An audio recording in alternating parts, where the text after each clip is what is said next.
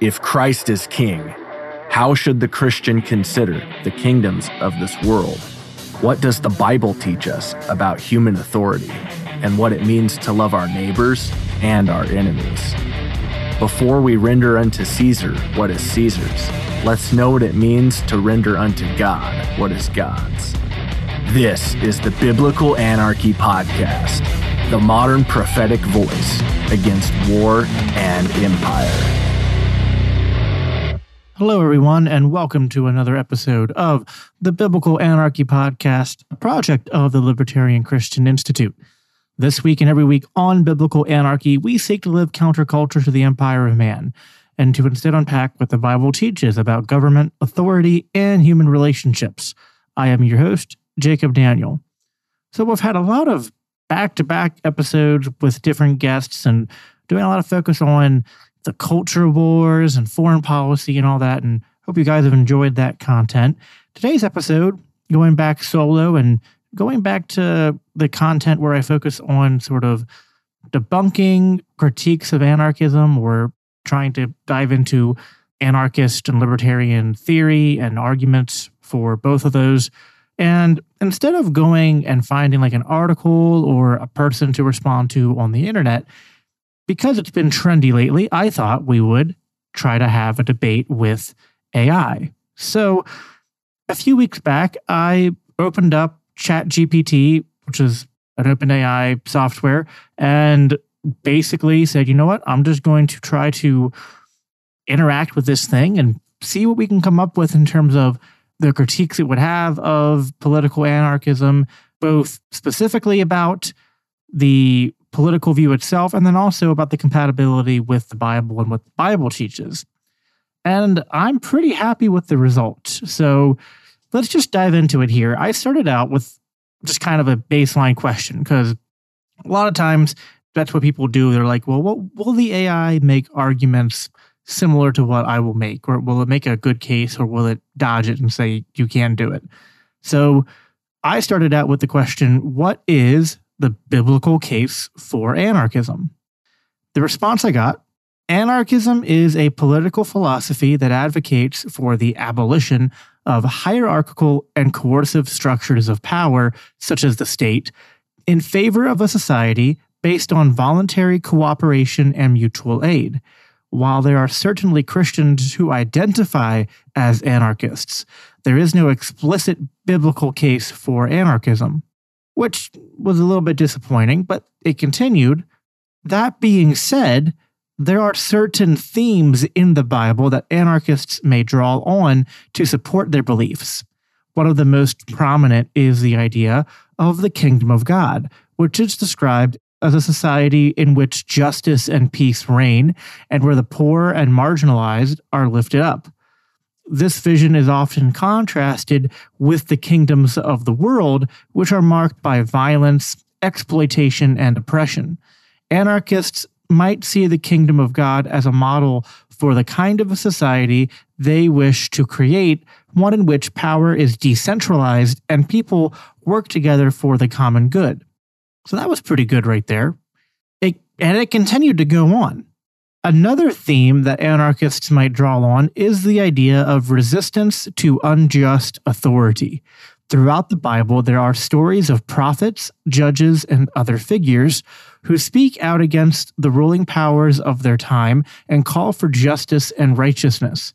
For anarchists, the, this tradition of resistance can be seen as a call to reject unjust authority and to work towards a more egalitarian and just society.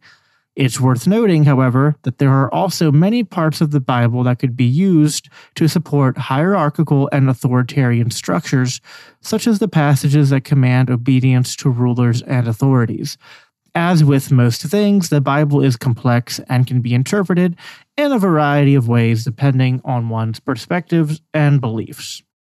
So, I don't know what expectations I really had going in, but that was a good start. It kind of laid out some foundational premises that I sort of draw upon in this podcast and pushing for the biblical case for anarchy. But then there were certainly mixed in with that some fallacies, some assertions that I, of course, don't agree with.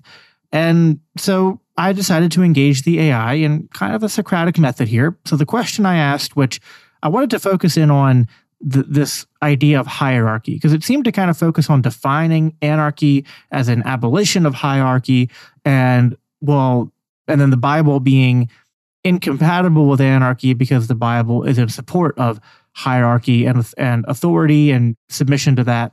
So I decided to start by focusing on hierarchy. I asked, does anarchy necessarily mean the abolition of hierarchy? The AI responded, Anarchy is a political philosophy that advocates for the abolition of hierarchical and coercive structures of power, such as the state, in favor of a society based on voluntary cooperation and mutual aid. At its core, anarchism is a rejection of all forms of domination and a call for the elimination of the institutionalized forms of power that perpetrate them. While the abolition of hierarchy is a central aspect of anarchism, it is important to note that not all forms of hierarchy are necessarily harmful or oppressive. For example, a basketball team might have a coach who is in a position of authority, but who is respected by the players and whose leadership is beneficial to the team's success. In this case, the coach's authority, authority is voluntary and temporary and is based on the consent of the players.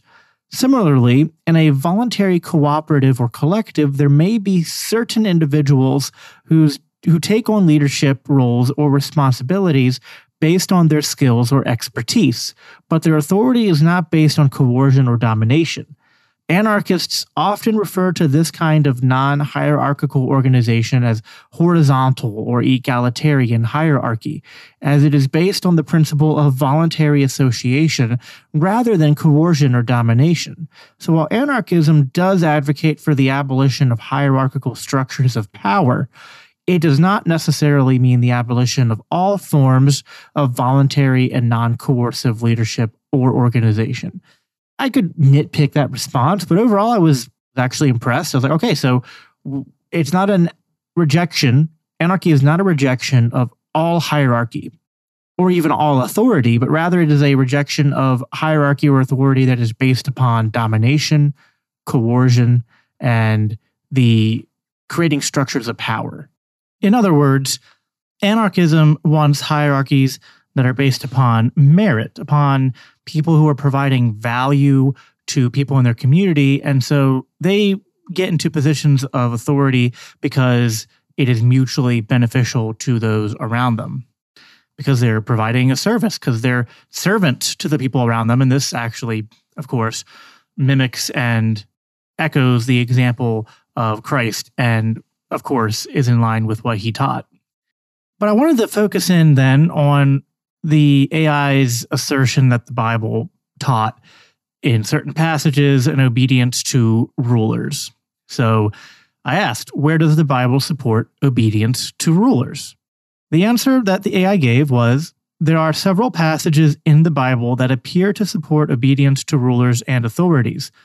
For example, in New Testament book of Romans chapter 13 verses 1 through 7, Paul writes, let everyone be subject to the governing authorities, for there is no authority except that which God has established. The authorities that exist have been established by God.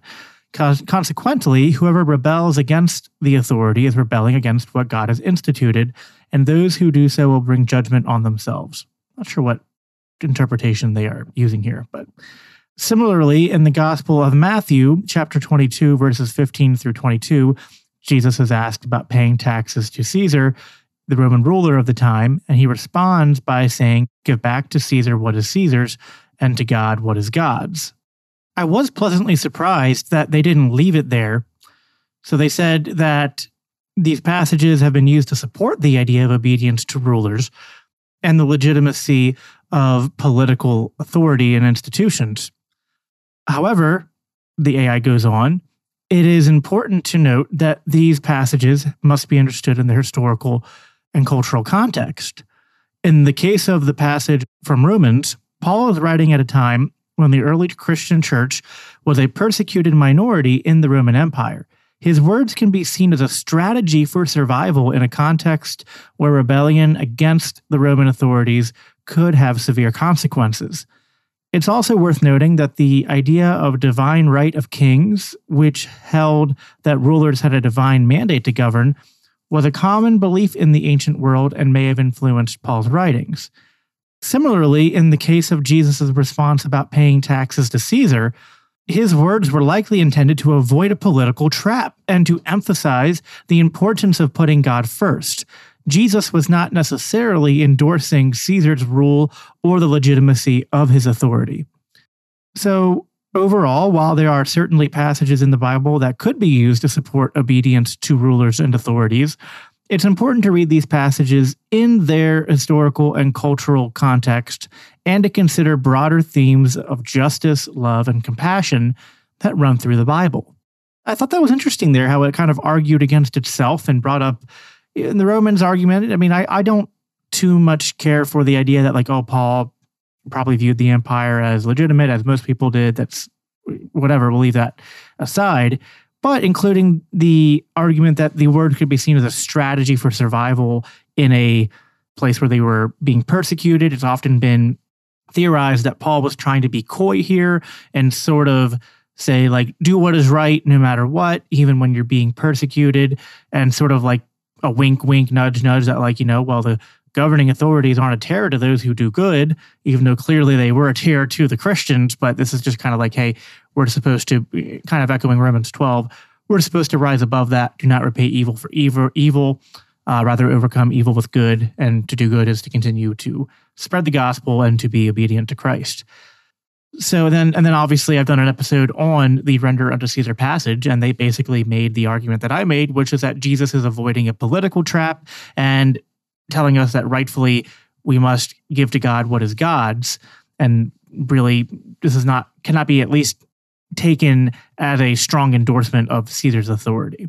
So I decided then to ask Does Romans 13 support the state? Because I wanted to dig more into Romans 13. I was kind of happy with the answer that they gave on the Matthew passage about rendering to Caesar. So I wanted to hone in on Romans 13 because that is, of course, the boogeyman. The answer that the AI gave Romans 13 is a frequently cited passage in discussions about the relationship between the Christian faith and the state. In this passage, the Apostle Paul writes about the role of government and the duty of Christians to submit to its authority. Specifically, in verses 1 and 2, he writes, Let everyone be subject to the governing authorities, for there is no authority except that which God has established. The authorities ex- that exist have been established by God. Consequently, whoever rebels against the authority is rebelling against what God has instituted, and those who do so will bring judgment on themselves. This passage has been interpreted in a variety of ways, but some Christians have used it to support the idea that the state is ordained by God and that Christians have a duty to obey its laws and authority. However, it is important to note that this interpretation is not universally accepted, and there are alternative ways of understanding this passage. One alternative interpretation, this is the AI still, of Romans 13 is that it should be understood as a call for Christians to live peaceably within society and to avoid engaging in rebellious or subversive behavior. This interpretation emph- emphasizes the importance of being good citizens and upholding the common good, but it does not necessarily imply that, that the state is inherently good or that Christians should support it unconditionally. Another alternative interpretation is that Paul was writing in a specific historical context, which in which the early Christian community was a persecuted minority of the Roman Empire. In this context, Paul's words can be seen as a strategy for survival and for avoiding persecution rather than an endorsement of the Roman state's legitimacy or authority overall, while there is certainly, and there at the end of almost every response, they do this like, well, it's open to interpretation, and there's many different perspectives. I'm not going to necessarily read that each time unless it's relevant. So, the next thing that I asked AI, because we're focusing in on Romans 13 still. So, again, I'm trying to, instead of just argue with the AI, I'm trying to sort of like lead it down a line of questioning that will perhaps make it reconsider some of the answers that it's given. So I asked, does Romans 13 say that the governing authorities aren't a terror to good works? Because again, this is an important question to ask. If Romans 13 is about the state and it says that the governing authorities, thus the state, is not a terror to good works, we then have to figure out how that squares. So the answer the AI gave was yes, in Romans 13, verses 3 through 4, the Apostle Paul writes that the governing authorities are not a terror to good conduct, but to bad. And the passage continues Would you have no fear of the one who is in authority? Then do what is good, and you will receive his approval, for he is God's servant for your good. But if you do wrong, be afraid, for he does not bear the sword in vain. For he is the servant of God, an avenger who carries out God's wrath on the wrongdoer. This passage has been interpreted in various ways, but one common understanding is that it suggests that the role of governing authorities is to maintain social order and to punish wrong good. I mean, wrong, wrongdoing. Paul argues that those who do good have no reason to fear the authorities, while wrongdoers should be afraid of punishment. However, it is important to note that this passage is part of a broader discussion, and again, it repeats the context of Paul's talking about this in the context of the Roman Empire and wanting to avoid persecution. Furthermore, while this passage has been used to support the idea of obedience to the state, it is important to balance it with other biblical teachings about justice, love, compassion. Christians are called to be agents of God's love and justice in the world, and this sometimes may require challenging the actions of governing authorities when they are unjust or oppressive. Ultimately, the meaning and application of Romans 13 and biblical passages must be carefully discerned in light of broader teachings of scripture.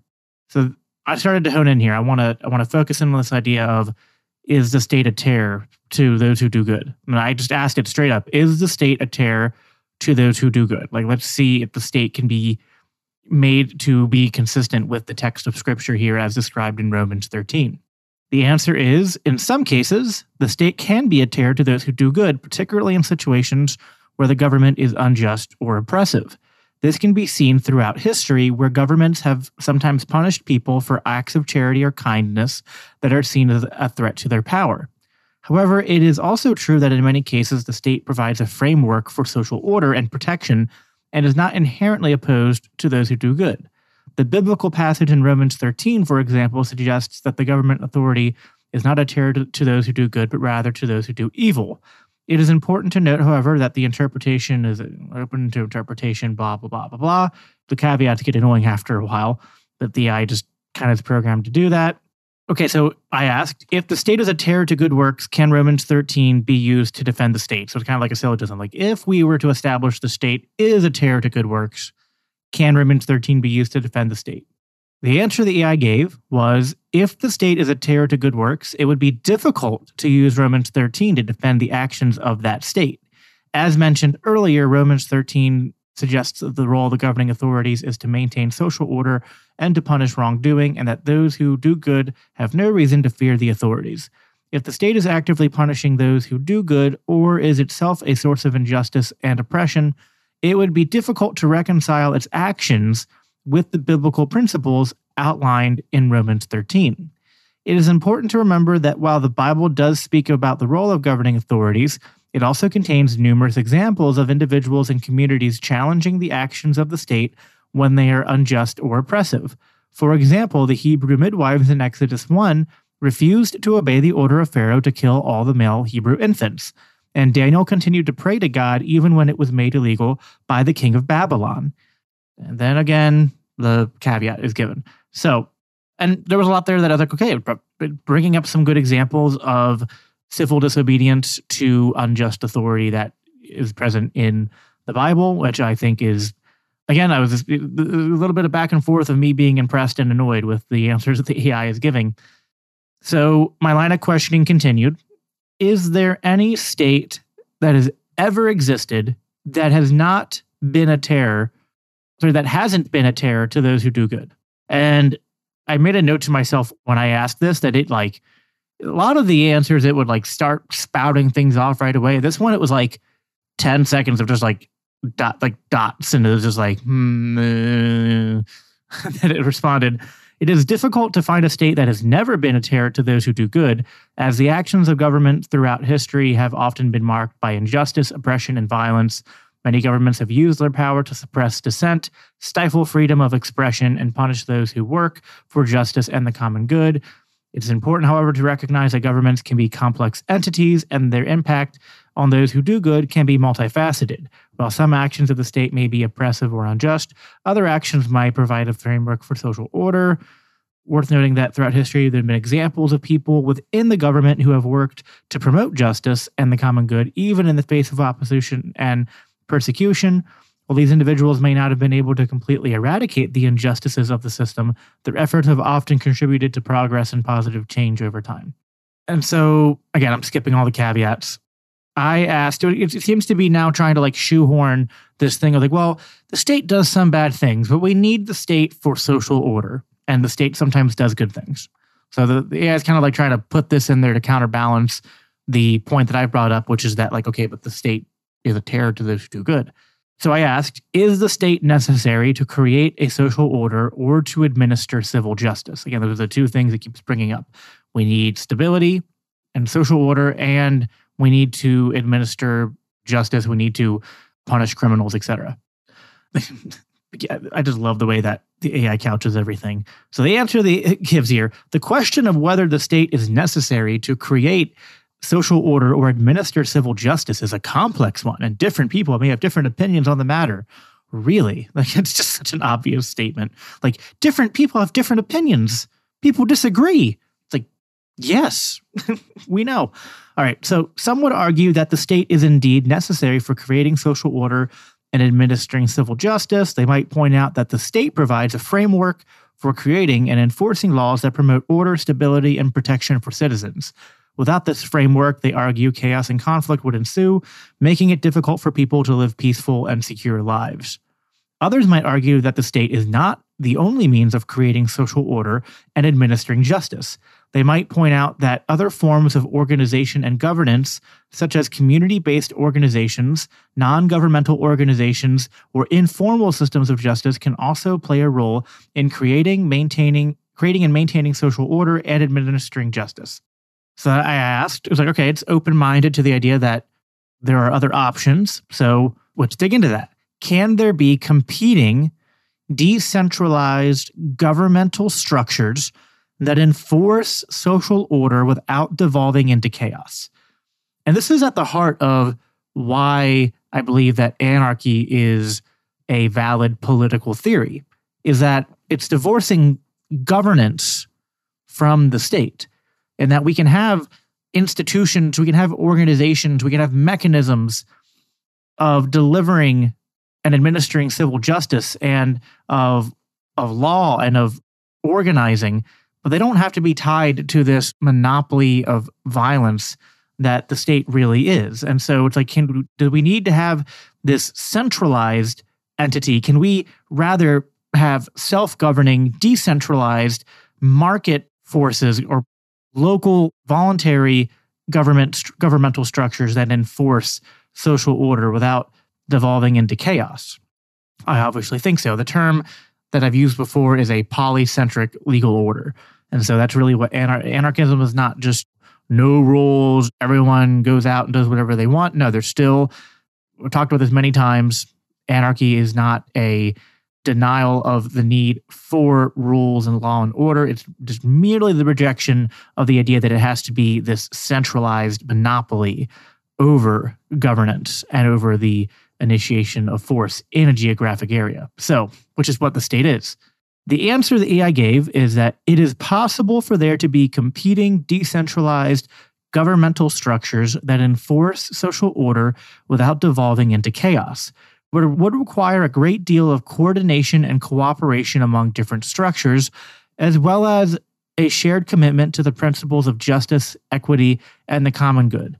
Now, right away, just reading that, it's like, okay, is there like a presupposition here that for the state to enforce social order that there isn't the need for some sort of like at least a somewhat considerable amount of effort to go into coordinating things and cooperating with different people and that the people have to be committed to the principles of justice and goodness. And I don't know how I feel about equity, depends on how you define it. But like if you have a culture, let's just think about this for a second here. If you have a culture of people who are not committed to justice, not committed to the common good, they're just a bunch of evil, degenerate people. Well, is passing laws that say like behave and like just instituting a state going to solve this problem? Like you're going to take a culture of people where the majority of people aren't committed to the common good and pass laws and suddenly they'll comply? I mean, I suppose you could say might makes right, but then it's like, okay, well, where are the people coming from that are going to enforce this? Because if the culture isn't predominantly devoted to these things, then how are you sure that the government is going to be made up of people who are committed to those things and that they're going to have the power and the resources needed to use that state power for good?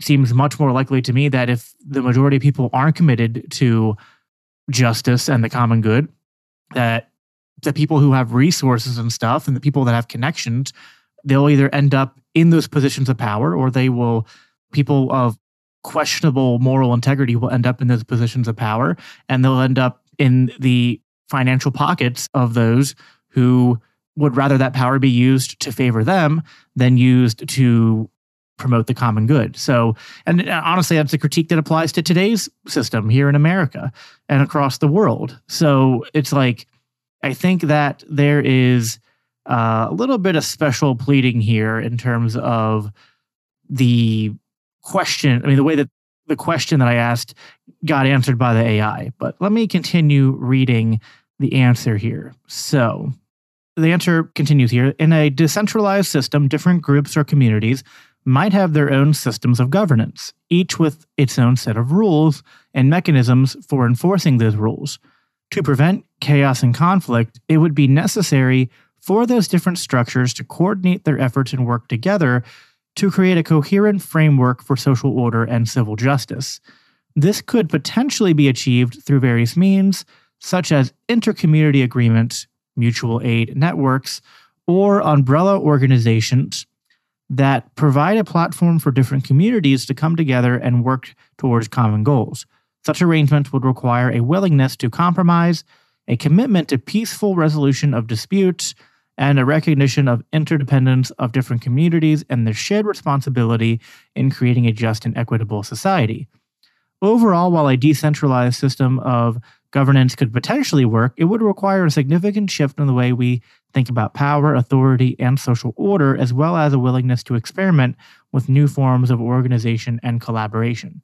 So, my next question here is again, this is another very important point in the conversation of anarchism, libertarianism versus statism. I asked, don't different states already have their own systems of governance, each with its own set of rules and mechanisms for enforcing rules? Because again, the answer that the AI gave was that, like, well, there's going to be different groups that have different rules and different mechanisms for enforcing those rules. So they're going to have to coordinate with each other, right? Like, and, then that might be hard.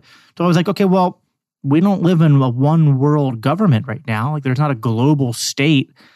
So don't we already have different sovereign states that already have their own systems of governance and their own rules and mechanisms for enforcing the rules? So how do we prevent chaos from breaking out now? And why would that not apply to these different groups in a theoretical polycentric legal society?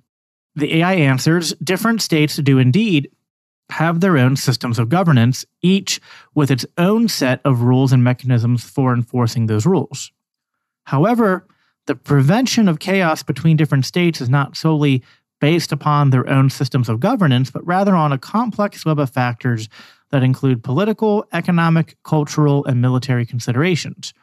One of the key factors that prevents chaos between different states is the system of international law and diplomacy that has developed over time. This system provides a framework for regulation of relationships between states, including rules governing territorial integrity, human rights, trade, and conflict resolution. While the system is far from perfect and is often subject to criticism, it does provide a measure of stability and predictability in international relations.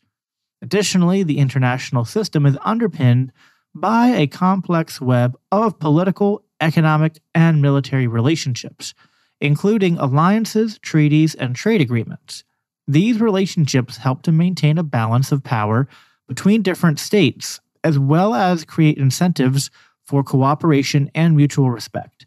Furthermore, there are a variety of international organizations, such as the United Nations and its various agencies, that play a role in mediating conflicts and promoting cooperation between different states. These organizations provide a platform for dialogue and negotiation, as well as support for economic development, environmental protection, and other issues of global concern. Overall, the protection of chaos between different states is the result of a complex interplay of factors including, and it just kind of repeats itself there, and how it's a system that's trying to mitigate risk. So there was a lot there. That was a mouthful that the AI just gave us. First of all, I had to just kind of like bite my tongue at all the like mentions, like, oh, look at the United Nations and all these different. I was like half expecting it to bring up NATO and just talk about how we, we all these international agreements that work to keep the peace, even though they clearly don't seem to be doing a very good job right about now, as if you're a listener to the show regularly, you've heard my interviews with Liam McCallum and Scott Horton and other anti-war activists and know uh, what kind of mismanagement and chaos these you know, supposed international peacekeeping organizations have got us into. But we'll leave that aside for now.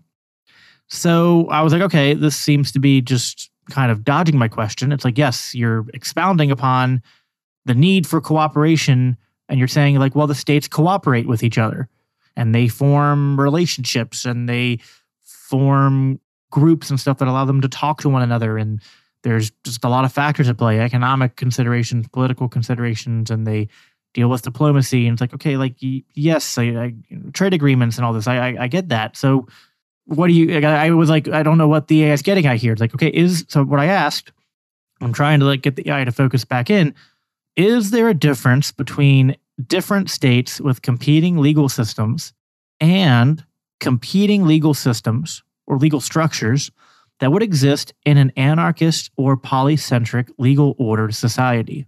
The AI answered this yes, there is a significant difference between the competing legal systems that might exist in different states and the competing legal structures that would exist in an anarchist or polycentric legal order society.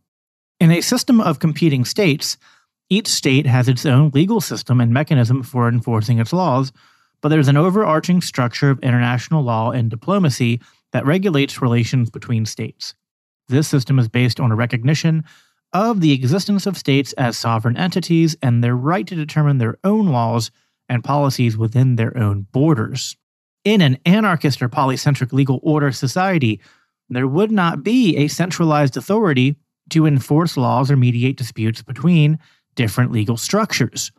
Instead, different communities or groups might develop their own legal systems and mechanisms for enforcing those laws based on their own values, customs, and traditions. These legal systems might compete or overlap with each other, creating a complex web of relationships and obligations. One of the challenges of such a system is that there would be no overarching framework to regulate these relationships and conflicts between different legal structures could potentially escalate into violence or chaos. To prevent this, it would be necessary for there to be a shared commitment to nonviolence, mutual respect, and the rule of law, as well as mechanisms for mediating disputes and resolving conflicts peacefully. Overall, the difference between competing legal systems in different states and the competing legal structures that might exist in an anarchist or polycentric legal order society lies in the absence of a centralized authority to regulate these relationships in the latter case. While this creates challenges, it also provides opportunities for experimentation, innovation, and the development of more localized and responsive systems of justice and governance. So, again, a lot there. It described I think the difference is there well. It basically that the states are a territorial monopoly and that in a polycentric legal order, the competing legal systems aren't tied to a geography. And then there's also not a centralized authority, although I appreciated a lot of what it said, but I was like, okay, I gotta hone in on this idea that like we need a centralized authority because now you're kind of arguing for globalism or like a global, like one world order. So I asked, so to advocate for the necessity of the state means there must be a centralized authority that rules over all of the states. The AI answered not necessarily. Advocating for the necessity of the state can mean different things to different people and political systems. In some cases, it may involve a centralized authority that rules over all of the states, as in a federal government. In other cases, it might involve a more decentralized system of government where power is distributed among different levels of authority or different branches of government. Uh, this answer is not even worth reading because it just kind of keeps repeating itself and it's sort of like one of those generic non answers. So I tried to get more specific answers here. I said, wouldn't a polycentric legal order involve treaties, arrangements, and contracts between competing governmental institutions? The AI said, yes, a polycentric legal order would likely involve treaties, arrangements, and contracts between different institutions or legal structures. In the absence of a centralized authority, these agreements would be necessary to establish rules and norms for interactions between different legal systems and to resolve disputes that might arise. These agreements could take many different forms depending on the nature of the legal structures involved and the issues they need to address. And then it goes on to kind of describe the idea of these polycentric legal organizations that would pop up would develop differently. They would respond to the wants and the needs of the people, and they could change over time. And so it would actually talk to some of the benefits here. Like at this part, it says, over time, the process of negotiating and enforcing these agreements would help to build trust and cooperation between different legal systems. And but there's great room for experimentation and growth. So, okay, I was like, all right. So how is that? I asked, how is that process different than the process that nation states engage in with each other? After all, states have also competing and varying legal structures, right? Like I'm trying to like, take a roundabout route here to get it to catch where I think it's contradicting itself. So AI answers the process of negotiation and cooperation between different legal systems in a polycentric legal order is similar to the process of that nation states engage in with each other in some ways, but there are also some important differences. Again, it's repeating itself. It's not tied to geographic territories. So instead, it would be like based on cultural or ideological values or they might just emerge organically from other voluntary org- associations or other forms of social organization. This means the process of negotiating and enforcing agreements between different legal structures in a polycentric legal order may be more flexible and adaptable than the process of nation states. Well, it sounds like a plus to me, which are typically defined by specific territorial boundaries and populations. Another difference is that the legal structures in a polycentric legal order may be more equal than between nation states, which again, that doesn't sound like a bad thing because earlier it said that one of the things it wants to promote is equity. So it's like, okay, equity, equal distribution of power. What's the problem here? Nation states often have vastly different levels of economic and military power. Polycentric legal order, however, they'd be more fluid. And so it says the power dynamic would be based on factors of reputation, expertise, and social capital. So it's like, yeah, these would have to compete in the market. They'd have to earn their money. They can't just tax people. They have to get people to voluntary, voluntarily sign up and make contracts with them. So they have to provide a service. So they're subject to market forces and competition promotes healthy like growth and people trying to get better and better and better at providing the service at cheaper costs. So this is good. And people are held accountable if they're going to lose money, if their reputation suffers, they're going to lose money if they don't provide a good service. Right now, the only thing you have is voting people out, but you kind of vote the same group of people in every other year or so. So it's like eh, there's no real accountability. Everyone who goes into Washington, D.C., or goes into the swamp, so to speak, they come out rich. So they don't suffer any real consequences for doing something that you know, providing, f- failing to live up to like their end of the bargain, so to speak. So I tried to press on here.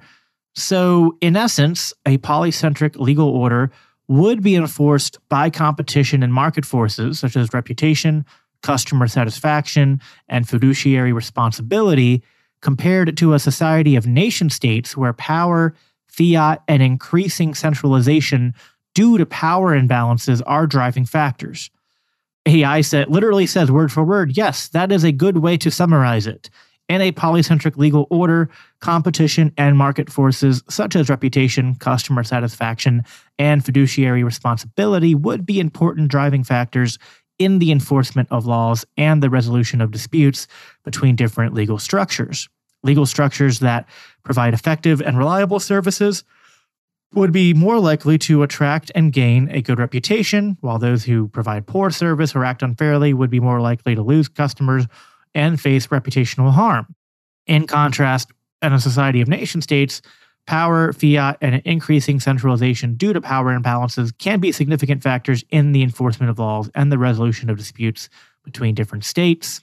By contrast, in a polycentric legal order, there is no central authority that can impose its will on others, and legal structures would be more likely to rely on voluntary agreements and dispute resolution mechanisms to resolve conflicts. This could potentially result in a more decentralized bottom up system that is more responsive to the needs and the interests of local communities and social groups. Sounds like I got the AI arguing for the superiority of polycentric legal systems over these antiquated systems of nation states and monopolies over violence. so I tried to bring it back to the Bible here, right? So I said, so the Bible speaks of the need for hierarchy, rules, and government. But this isn't incompatible with the ideas of anarchy and a polycentric legal order, which can provide those things and provide them in ways more compatible with the other themes in the Bible, such as compassion, love, and an opposition to unjust authority and oppression. And the AI said, yes, that's a reasonable way to think about it. The Bible certainly contains passages that speak of the importance of hierarchy, rules, and government, but it also contains many passages that emphasize the importance of compassion, love, and opposition to unjust authority and oppression. Anarchy and polycentric legal order can potentially provide a way of organizing society that allows for the expression of these values in a more meaningful and cohesive way. In a polycentric legal order, rules and governance would still exist. It's given up the argument right there, right? In a polycentric legal order, rules and governance would still exist, but they would be more decentralized and more responsive to the needs and the interests of local communities and social groups the system would be less reliant on the use of force and coercion and more reliant on voluntary agreements and dispute resolution mechanisms. And this could create a more just and compassionate society that is less prone to the abuses of power and the oppression of marginalized groups that can occur in centralized systems of government. Now, it does do some caveats here. It's important to recognize there are many different interpretations of the Bible. Some Christians might interpret the Bible in a way that leads them to favor more centralized systems of governance. So we don't need to read all the caveats there. Actually, it did this glitch here where it gave the same answer twice. So, but yeah, that was, I think, a pretty interesting sort of journey there, right? Like the only thing that I couldn't really get it to hone in on there, which I'll talk a little bit about here at the end, but I couldn't get it to catch its sort of error here, which was like, they say like, oh well, states are able to work out their own problems, but like it kind of like okay, well, how do they do that? Well, it needs a centralized authority. Like, well, then you're. It's almost like you're saying if polycentric legal systems don't work because there's no centralized authority. It's like, well, then why do nation states work? Don't you need one global government? And like the AI was kind of like saying the quiet part out loud there. Like you don't usually hear that from people who are defending statism. They don't usually just say, oh, you need a centralized authority to negotiate between all the nation states. But that kind of is the rational, logical conclusion that you would have to come to. Otherwise, and the AI basically conceded this point that, yeah, the competing nature of different nation states today is very similar to what you would have in a polycentric legal order and then in all the ways that it's different, the AI basically concedes that it's going to be better. like it was funny because I would read the responses and get a little angry, be like, what do you mean they're very different? It's like, oh, you're saying they're different, like because they're better, they're more responsive, they're more able to be held accountable, they're more compatible with the themes of justice and love and compassion and resistance to unjust authority that are in the Bible. And so, yeah, I mean, we basically conclude here with that the AI has basically made the case of biblical anarchy for us. it, that yes, the Bible does teach us about the need for civil justice and that there are those who God ordains over to administer civil justice. And so we need those people to do that. But the Bible does not, in Romans 13 or anywhere else, prescribe the form that the governing authorities have to come in. And it does hold the governing authorities in that prescription in Romans 13 to be accountable to the idea that they are not a terror to those who do good. So if we're looking at the system of nation states and comparing that to the idea of libertarianism or a polycentric legal order, what I would call anarchism or anarcho capitalism, and the idea of govern governing authorities being subject to these market forces and really just eliminating that power imbalance. The AI agrees with me. The AI agrees with the case for biblical anarchy. So that's pretty much all we have for today's episode. I thought that interaction would intrigue you. If anyone wants, I will post screenshots of the entire because some of the parts I summarized because I didn't want to make the episode longer than it already is. So I will be putting the full text of the conversation in a like a Word document or something that people can read the whole thing if they want to. I'm probably going to do some more. I actually have already done some more arguments with the AI on different things related to biblical anarchy and libertarian theory. And I'll probably do some episodes on that in the future as well. So, anyways, let me know what you thought uh, about this episode. It was just an idea I had that I thought would be cool. Let me know if you enjoyed it. Let me know if you if the audio only format of this was okay, or if it would be better to do it in a video format where you can kind of see the responses on a screen. I was kind of playing back and forth with that idea, but yeah. So AI, you can tell people when you're uh, talking to your friends and family that AI or AI overlords have told us the way. It's a polycentric legal order. So thank you everyone for listening, and we will be back next week with more content. Peace. The Biblical Anarchy Podcast is a part of the Christians for Liberty Network, a project of the Libertarian Christian Institute. If you love this podcast, it helps us reach more with a message of freedom when you rate and review us on your favorite podcast apps and share with others. If you want to support the production of the Biblical Anarchy podcast, please consider donating to the Libertarian Christian Institute at biblicalanarchypodcast.com, where you can also sign up to receive special announcements and resources related to biblical anarchy. Thanks for tuning in.